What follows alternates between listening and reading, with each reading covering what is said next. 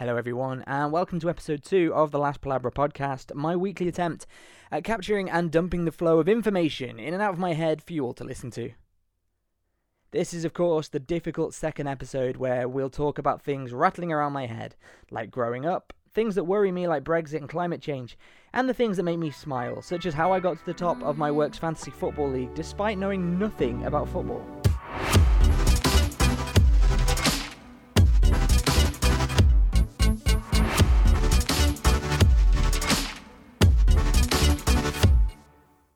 Firstly, thanks for listening. Since my exploration into podcasting, delving into why I wanted to record a podcast, and taking the leap into doing so, I've been pretty busy working on it. The podcast is now what I'd say fully fledged, as it's listed on Spotify, iTunes, TuneIn, and Pocket Casts, as well as on YouTube. And you can also follow and interact with me on Instagram, Twitter, and Facebook. I also received some nice comments from family and friends who listen, so thank you all for that. And here we are, the difficult follow up episode. I've been working on episode 1 for some 29, almost 30 years, and I prepared episode 2 in just the space of a week. Uh, either way, it's better to continue onward, keep creating, than to be too thoughtful about it all and start doubting and putting it off. In order to get started, I thought what better way than to consider some of the best follow up books, films, and albums that I could think of. So I'm going to jump right in with an album that defined mine and likely many others' teenage years Nevermind by Nirvana. Whilst many people know this album, few are aware of Nirvana's debut album, released in 1989. Bleach was one of the more raw and noisy albums, blatantly missing the talented Dave Grohl on the drums, and the album's much more bleak and a difficult listen than the shimmering guitars and the thoughtful songwriting found on Nevermind. Whilst I was a fan of Bleach, it just doesn't compare to Nevermind, with the second album having such hits as Come As You Are, Lithium, In Bloom, and of course the hit that made the band famous, Smells Like Teen Spirit.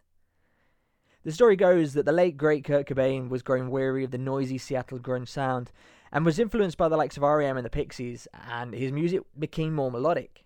In fact, I remember watching a VHS 1 interview when I was sort of 14, 15 with bassist Chris Novoselic, uh, who talked about the straight 4 4 bass line in Smells Like Teen Spirit. You know, that kind of like dum dum dum dum dum dum dum dum dum dum dum dum dum dum dum dum. It's really, really straight. There's no there's no flow, there's no kind of jazziness about it and basically they said that they stole it from the Pixies. They just completely lifted it from from the Pixies. And, and Kurt is saying that he, you know, basically this quote is saying that he just ripped off the Pixies completely. He wanted to mix the kind of the soft and the hard sounds and write the ultimate pop song.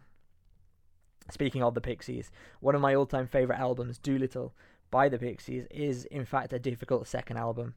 The 1989 album Doolittle, undoubtedly introduced to me by my uncle Ian, is the follow-up to Surfer Rosa and is undoubtedly better just in every way. Arguably their biggest hits, Monkey Gone to Heaven and Here Comes Your Man, are on that album, as well as Debaser, which is one of my all time favourite songs, along with Wave of Mutilation and Hey, which are amazing songs in their own right, and they show the real depth of the Pixies songwriting. If you don't know the album, go and look it up. Uh, Doolittle by the Pixies. Uh, I'll tweet some of their songs maybe this week. They're just so good. Really, really worth a listen. Another more famous album, which completely outshone the debut record, is Oasis What's the Story Morning Glory. Now, I'm a fan of Definitely Maybe. It's a great album. But I mean, What's the Story Morning Glory is just it's just an album full of Britpop bangers from track 1 Hello to track 12 Champagne Supernova. It's just 50 minutes and 6 seconds of pure musical gold.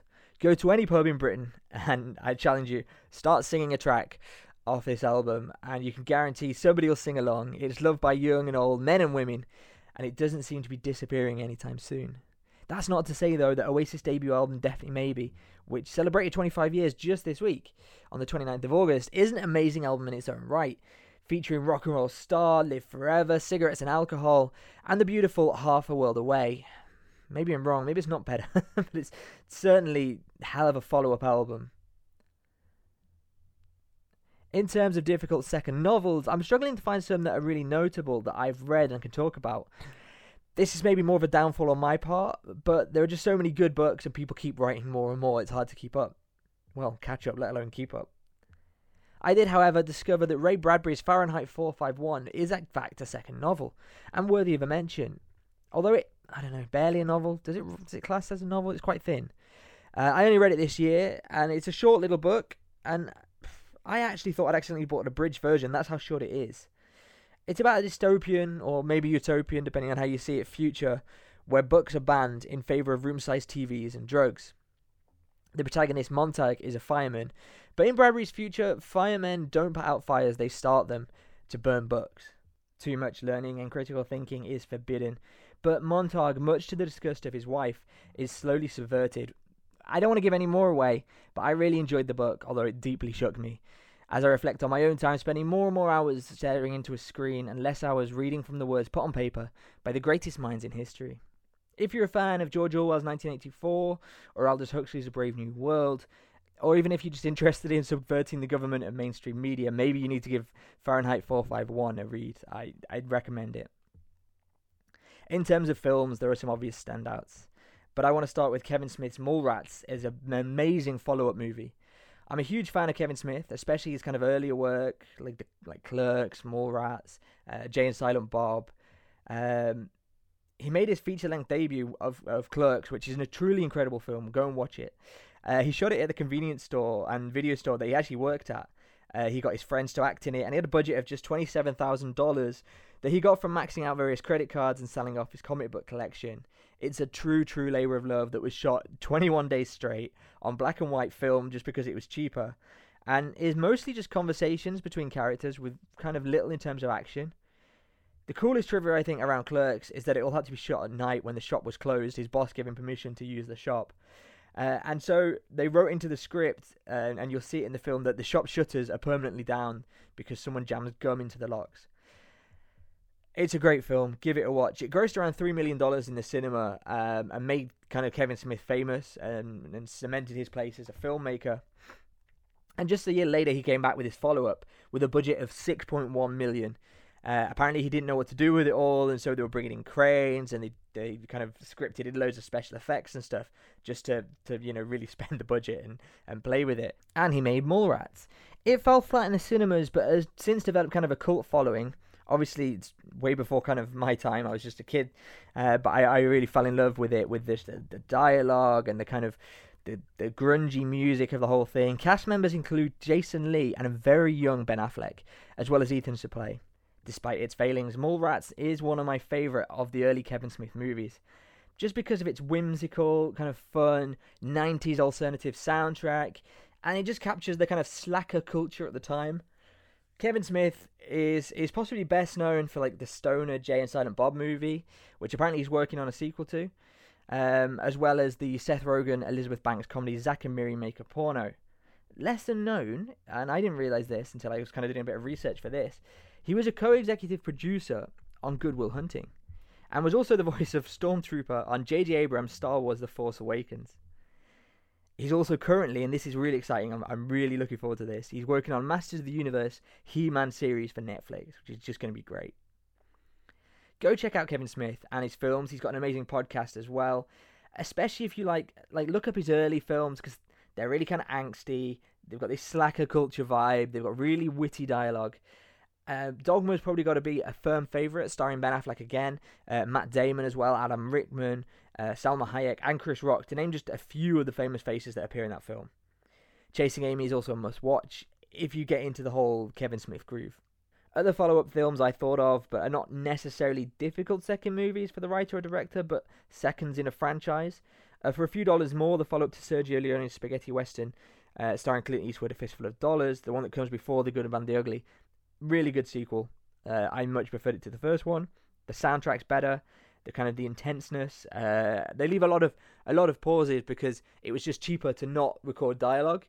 Uh, but that's just perfect because it's filled with Ennio Morricone's beautiful, beautiful soundtrack. The Empire Strikes Back, easily a sequel that that lives up to the first one, if not overcomes it. You know, um, a really solid Star Wars film. And The Dark Knight, the Christopher Nolan Batman series, easily better than Batman Begins. Probably better than Dark Knight Rises, let's be honest. Easily better than Dark Knight Rises as well. Very infamous film. A true masterpiece of cinema of, of the modern age, in my opinion. A lot of people didn't like it. Fight me. I don't. it's an amazing film. Um, arguably, probably one of the strongest sequels of all time, except maybe for Terminator 2. Controversial. So, we're all growing up. Uh, last weekend, I went to a 30th birthday party, and it was clear that we're all moving into another age. It was a lunchtime party on a Sunday with parents and grandparents, and even toddlers were there. Um, it's far removed from what I remember of 20th birthday parties. Actually, it was the, the first 30th birthday party uh, of sort of my friends, as the school years work differently in Spain to in England. Uh, in England, the school year runs from September to the following August. So that meant I was born in October. I'm one of the older people in my academic year because everyone that sort of turned, what, four, five in September starts school up to the people that start that turn four or five at the end of August the following year. So I went to school with a lot of people that were born in 1989 and 1990. They were in my kind of my academic year, if you like. So, whereas in Spain, people that are born in 1989 are all in the same school year. If that makes sense. So, I'm one of the oldest, older ones. I'm one of the first to turn 30 out of my kind of group of friends. As a lot of them were born in 1990, whereas I was born in 1989. But we're all in the same school year. However, the Spanish system follows the calendar year. So all the children that were born in 1989 were all in the same school year. So whilst I'm one of the oldest in my school year, I'd be one of the youngest if I'd have gone to school in Spain. So we begin the 30, 30th birthday party era, if you like, with kind of Patry's circle of friends, as a lot of them are older than her. She was born in December. And you kind of get these typical conversations of people that don't really want to turn 30 and not really want to kind of grow up because, like, turning 30 is a big deal. You become an adult. Um, while I'm reluctant to grow up too much, and actually I've been given three Batman T-shirts in the last month. Uh, I don't know if that reflects me not growing up or reflects me being kind of a geek. I don't know. Um, but I've got no issues with turning 30. The fourth decade, for me, marks something special. It's kind of like I'm old enough to be independent and experienced enough not to fuck it up too badly, I hope. And people start to look at you as kind of a proper adult. I, look, I work with a lot of kind of people that are under the age of maybe 25, 26 and like they're talking to me like, ah, you're turning thirty, like you you know stuff now, you know shit, you know, like you've seen shit. Um, certainly in a kind of a work and career sense, I think it marks something like it's a, uh, you know, you stop being this kind of post university age and you move into this kind of new age where you're taken like more seriously. However, they do say that you know it's only 30. 30 is a new 20 apparently. Um, so I'm not at all worried about it of course, with turning 30, there are kind of some societal pressures that hit. Having a proper job, settling down, getting married, buying a house, having a kid. Um, certainly our mums are kind of asking about that about that last one. Um, but we are ticking off boxes already. As much as I don't want to grow up, there's kind of some cool stuff that, that we're moving forward with. A month ago, almost to the day, in fact, 3rd of August, uh, Patry and I tied the knot and honestly, that was the best decision uh, and a completely logical one. Like, yeah, it's about love, it's about emotion.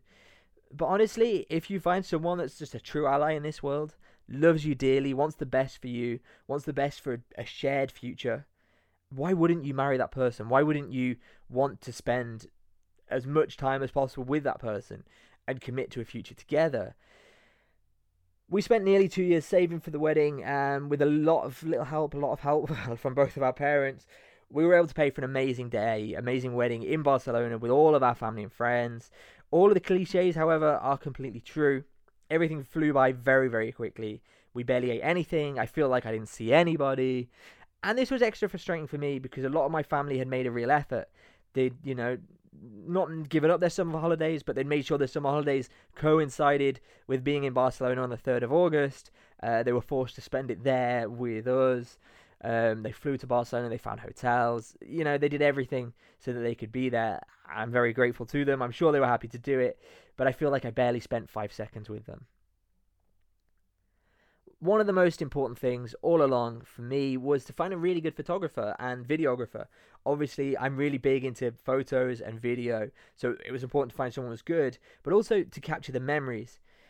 I thought that you know this was really important because aside from kind of what you take away with you, what will last with you in your memory forever, you know it's it's all you're left with really. Um, and looking back at the video and photos from my parents' wedding 31 years ago, there are people that are no longer with us and it's great to see them on such a happy occasion, surrounded by family and friends. And also, of course, for me, I wasn't able to attend that wedding, my parents' wedding, because I wasn't even born. And so the photos and the video there are important for me to put a context to that moment in my parents' lives. the photos, our photographer actually gave us the photos just a few days ago, and they're great. They're really good. There's loads of them. There's about 950 of them, and she's given them as in color and black and white. So we're talking like I don't know, some 1800, 1900 photos. Um, they combine various friends and family from both sides. Some of the combinations of groups is really interesting. There's like someone that Patry went to university with, with some of my friends from work. It's like, how are we having photos together? It's really weird. Uh, there's a lot of pho- like posed photos of Patry and I, where the photographer kind of whisked away after the ceremony to these gardens at the venue to do like a photo shoot, which you know we had to pose for. Can you stand here, do this, hold hands, kiss, look over there, look over here. Um, it's lovely. The pictures have come out amazing. I'm very happy with them. But I really prefer the ones that we're posing with our friends or the kind of candid ones. They make me much happier and like they really, really capture the joy that I remember of that day. And also, um, she's captured some moments that I don't even remember. You know, there's some some hilarious ones of us dancing and friends and I posing and doing daft things, and and that's captured really well. So for me, on balance, probably less kind of photo shoot, more just capturing the kind of the ambience, if you like.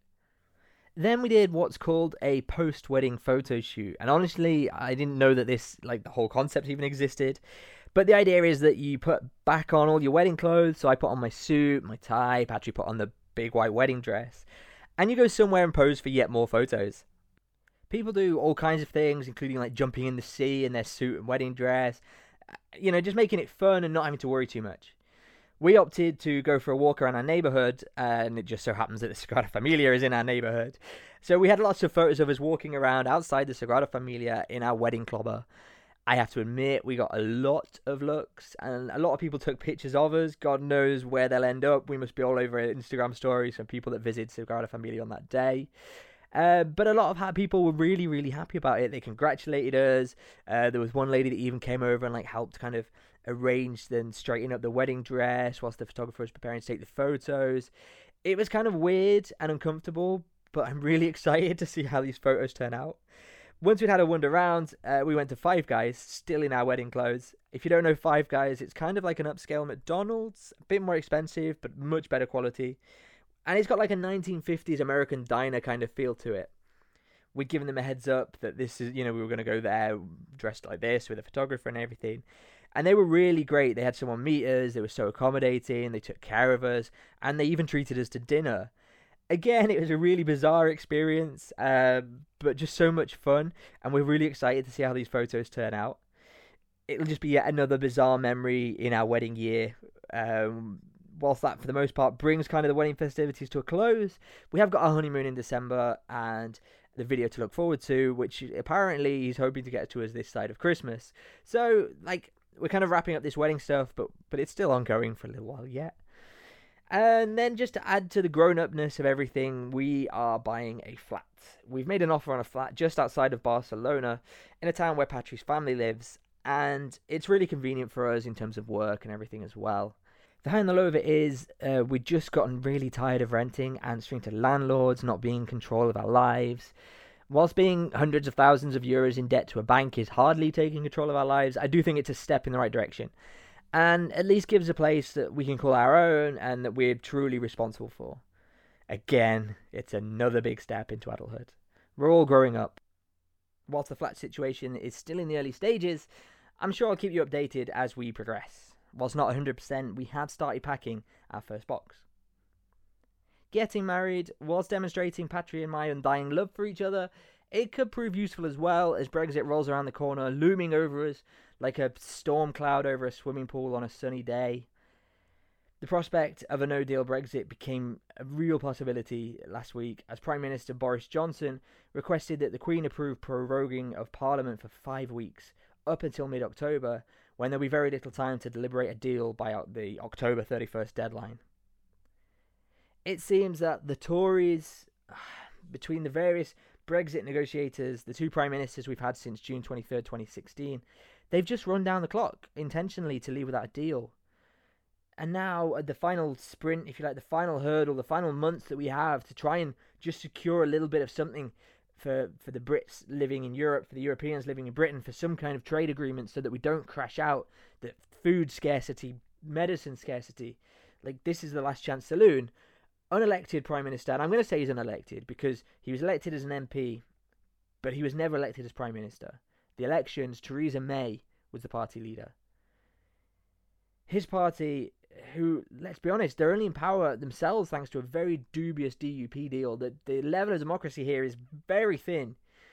They're looking to close down Parliament altogether because he's afraid that even his own ministers in his own party are going to turn against him and block a no deal Brexit.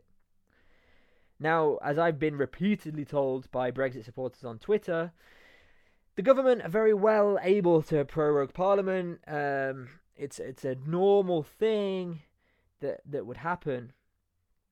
Um, they you know they draft a new budget, they issue in a new term, and Johnson's entitled to do so, of course, taking over the leadership. It is, however, rather unprecedented that they should take a full five weeks to do so. And of course, proroguing until October 14th barely leaves time for the Queen's speech, the budget, before the Brexit deadline, so the deal just won't be discussed. It's very, very intentional, let's be fucking honest. You know, nobody's stupid, even though he thinks that we are. There do seem to be few solutions. They are there are some, but there are few out of this Brexit shit show at this time. Uh, Parliament is set to read a Standing Order 24, which basically says it's it's high urgency. We need to talk about it um, to talk about forming a deal, not you know crashing out with a deal. Um, this would have to be debated, uh, obviously you know, probably amended, reread, voted on, voted in favour by at least half the Commons, and then if the MPs do pass the bill at the earliest on Wednesday, let's say, it could reach the House of Lords by Thursday, where it'll be deliberated and voted on. But of course, if it takes them more than a day, they don't meet on Friday because why would they?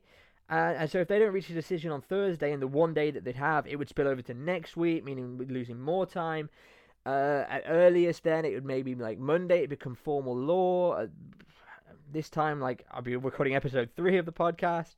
Uh, it draws a fine line because as of a week on Thursday, 9th of September, it looks like they could just suspend Parliament altogether, not to come back until October 14th. Barring that, Boris Johnson could call a snap election if enough MPs support Standing Order 24, which we'll know at the earliest on Thursday. So, you know, I don't know, he's, he's threatened to expel Tory MPs if they don't back him, if not enough back him. There's clearly not a mandate in Parliament to do anything, so he should call an election. Um, but we could be looking at mid October, by which time the clock will be run down anyway. So we really need some kind of, I don't know, a situation where we can move things forward and have I don't know Boris Johnson remain in the in the premier ministership, the premier ministership, remain as prime minister, um, to try and figure out a solution before the thirty first of October Brexit Day, where we leave the union with or without a deal. Honestly, the subverting of British parliamentary democracy is horrifying. I think the British parliamentary democracy project has run its course. I think it's it's it's not useful anymore. I think it's it served its purpose and it doesn't fit a modern age. Um, but to see it undermined like this, it's it's awful. It's disgraceful. It's a real House of Cards play, and it sees like this truly vile man. Let's be honest, Boris Johnson. He did this act as a clown for a long time when he was mayor of London, and now he's just some kind of supervillain, like the bumbling supervillain that you know deep down is kind of a little bit too switched on and a little bit too evil. Um, and we've got him running the country into the ground, and, and we have to ask to what end. I don't think we've even scratched the surface as to why these people have been so desperate for Brexit, let alone without a deal. It's been repeatedly proven what a disaster it's going to be for the British economy, British society, and how unlawful the Brexit referendum campaigning was. So, what's it all for? There are rumours that it's all about the European Union Anti Tax Avoidance Directive, that came into play at the start of this year, which aims to stop uh, EU companies declaring their profits in lower tax countries overseas and instead makes them pay EU rates regardless where they are.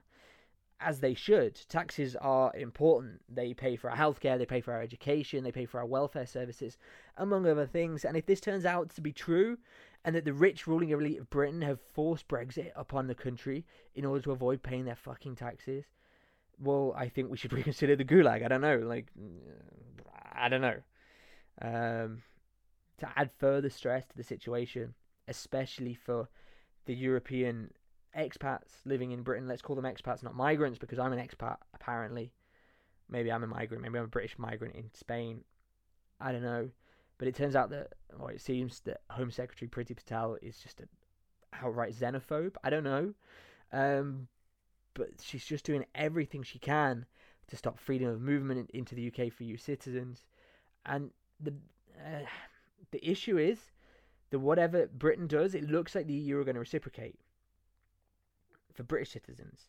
Meaning that someone like me could potentially, li- I mean, if they stop freedom of movement, I could get permission to live and work in Spain. But it would mean I'd have to apply for a visa to cross the border into France or Portugal legally. Which, at the minute, the freedom of movement in Europe is amazing, especially for the people I work with who travel around Europe, uh, commentating, working on MotoGP. Um, you know, a lot of them are based in Spain, but they can go to Italy, they can go to Czech Republic, they can go to France, they can go, you know, all over without needing a visa.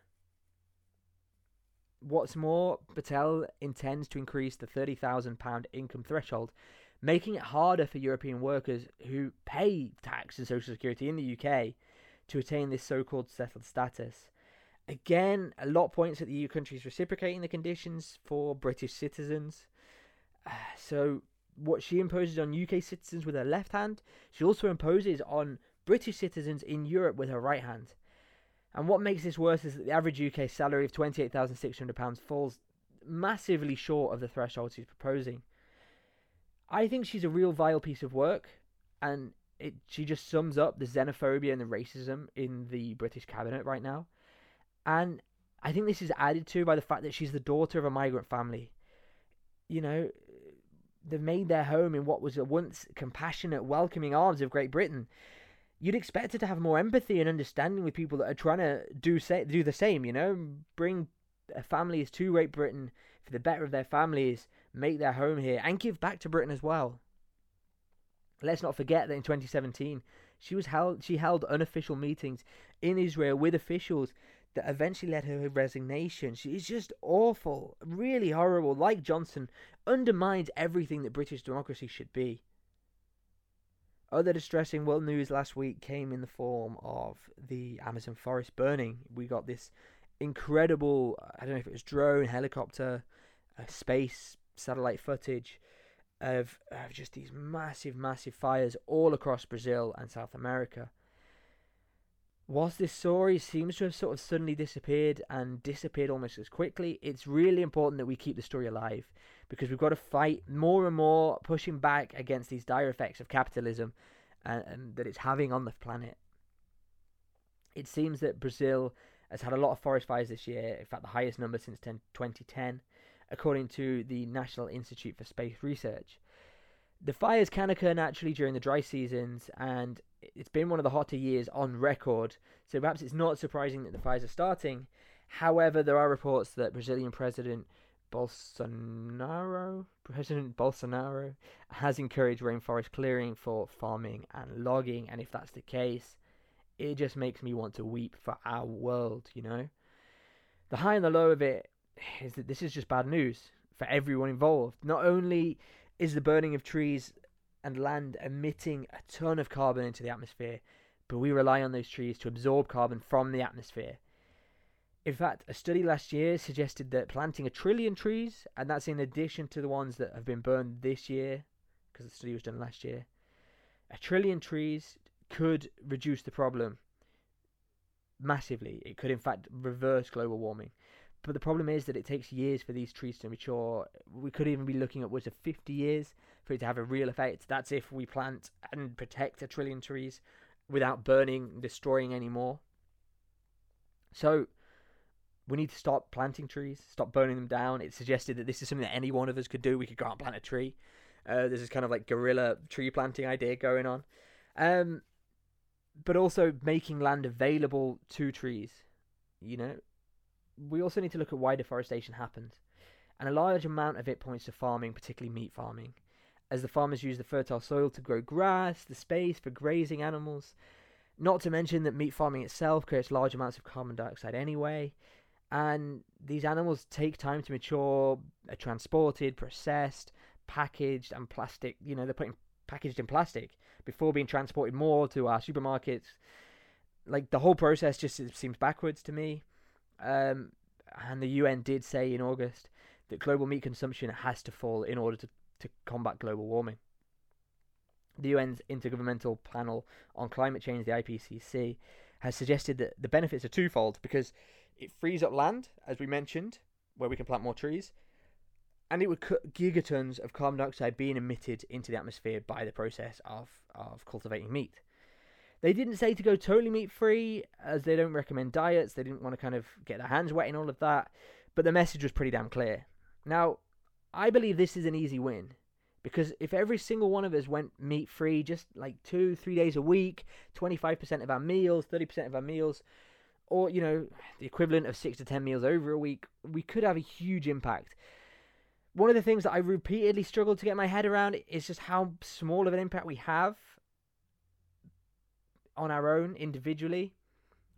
But that impact quickly becomes more dramatic when more of us get involved, and that's for positive and negative. So the negative is one of us drives a car, it's not going to have a massive impact. But if millions of us drive cars, that's going to have a pretty dire effect on the environment.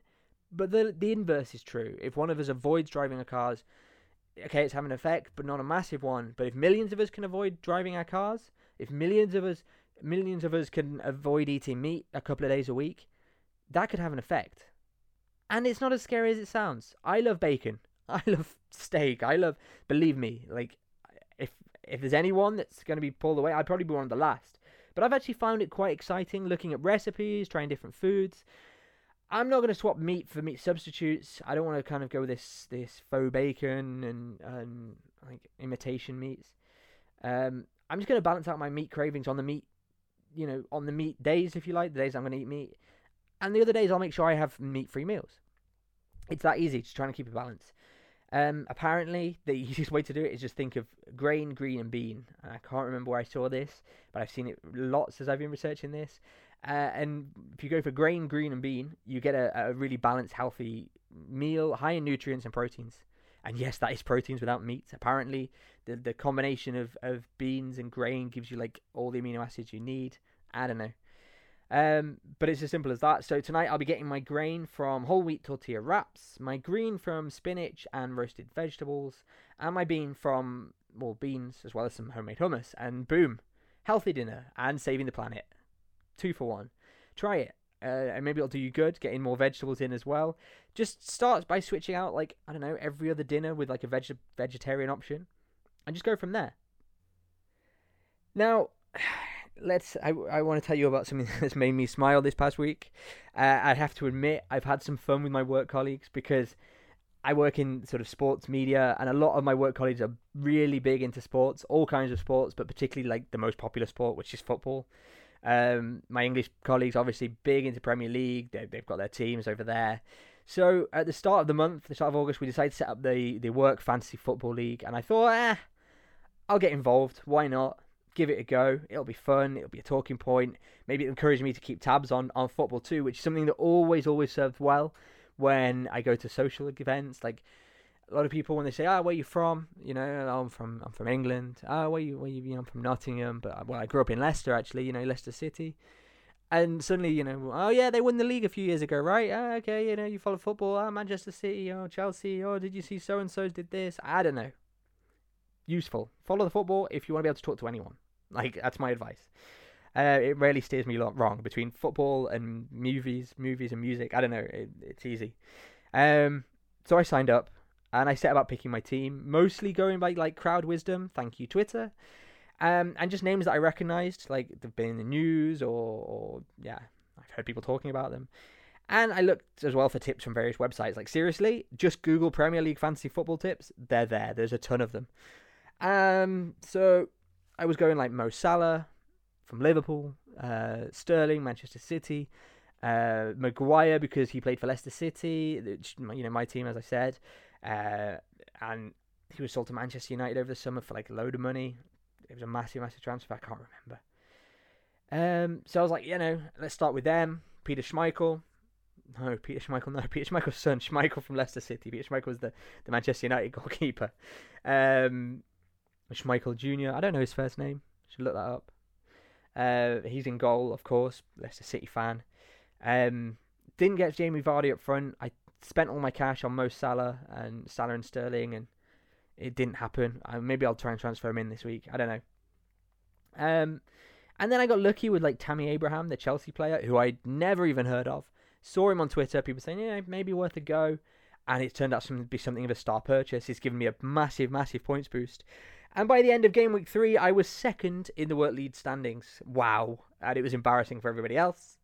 I'm not going to complain. Um, but it was kind of like, okay, I've been lucky up to now. I need to take this a bit seriously. Still going to go with crowd wisdom. Like, you can't go wrong, I think, with crowd wisdom. But I've been a little bit more on it. I've been trawling Twitter for tips. I've been looking for uh, the upcoming fixtures, like Manchester United play Leicester City this week. Uh, in my very not informed guess, I would say Manchester United get the upper hand there. Maybe I should try and trade out some Leicester City players. Manchester United have got some easy fixtures coming up. Let's try and bring some more of them in. Just crude guesses about who's going to beat whom in the coming weeks. But I have started looking like three or four weeks ahead. I'm not going to lie, the pressure's on a little bit. Um, I'm trying not to get all big headed about it, but there is a certain smugness about being the top of a, a fantasy league. Um, of people that are massive football fans when I have literally no clue. We're only four weeks in though, so let's not get carried away. Um, but it is difficult just to not not be smug and big headed when I'm beating a load of true football fans. Um, little victories in life. And speaking of little victories, rugby union. Uh, Ireland beat Wales on Saturday in the pre World Cup friendlies, and England beat Ireland a week previous. So Wales went from number one in the world standings down to fourth. Ireland went up to second in the world, and England went up to third without even getting their boots muddy. And New Zealand, New Zealand returned to the top as well, number one ranked team in the world, and they didn't even have to do a haka. Um, it's bizarre. Next week, if Ireland beat Wales, they'll be going to the World Cup as number one team in the world, and if Wales beat Ireland by 16 points, I think, they'll be going as number one. In short, the world ranking system is bizarre and messed up and shouldn't really apply to friendlies ahead of the World Cup games. Uh, but hey ho, we're just a few weeks away from the Rugby World Cup kicking off on September 20th. I can't wait. Uh, the quarterfinals actually coincide with the Japanese MotoGP. So many other dates also fly uh, coincide with these kind of weird, weird MotoGP rounds that we've got coming up. You know, like Thailand, Malaysia, Australia, where I'm going to be sleeping and working weird hours. So there's a good chance that I'm going to be able to get to watch quite a lot of the, the rugby action live. Well, live on TV. Very excited about it. All I need to do now, though, is find a bar in Barcelona, open at those hours, that I can go and watch the rugby. That's all for this week. I, I feel like I've rattled through it this week. I don't know. Uh, but thank you all once again for joining me.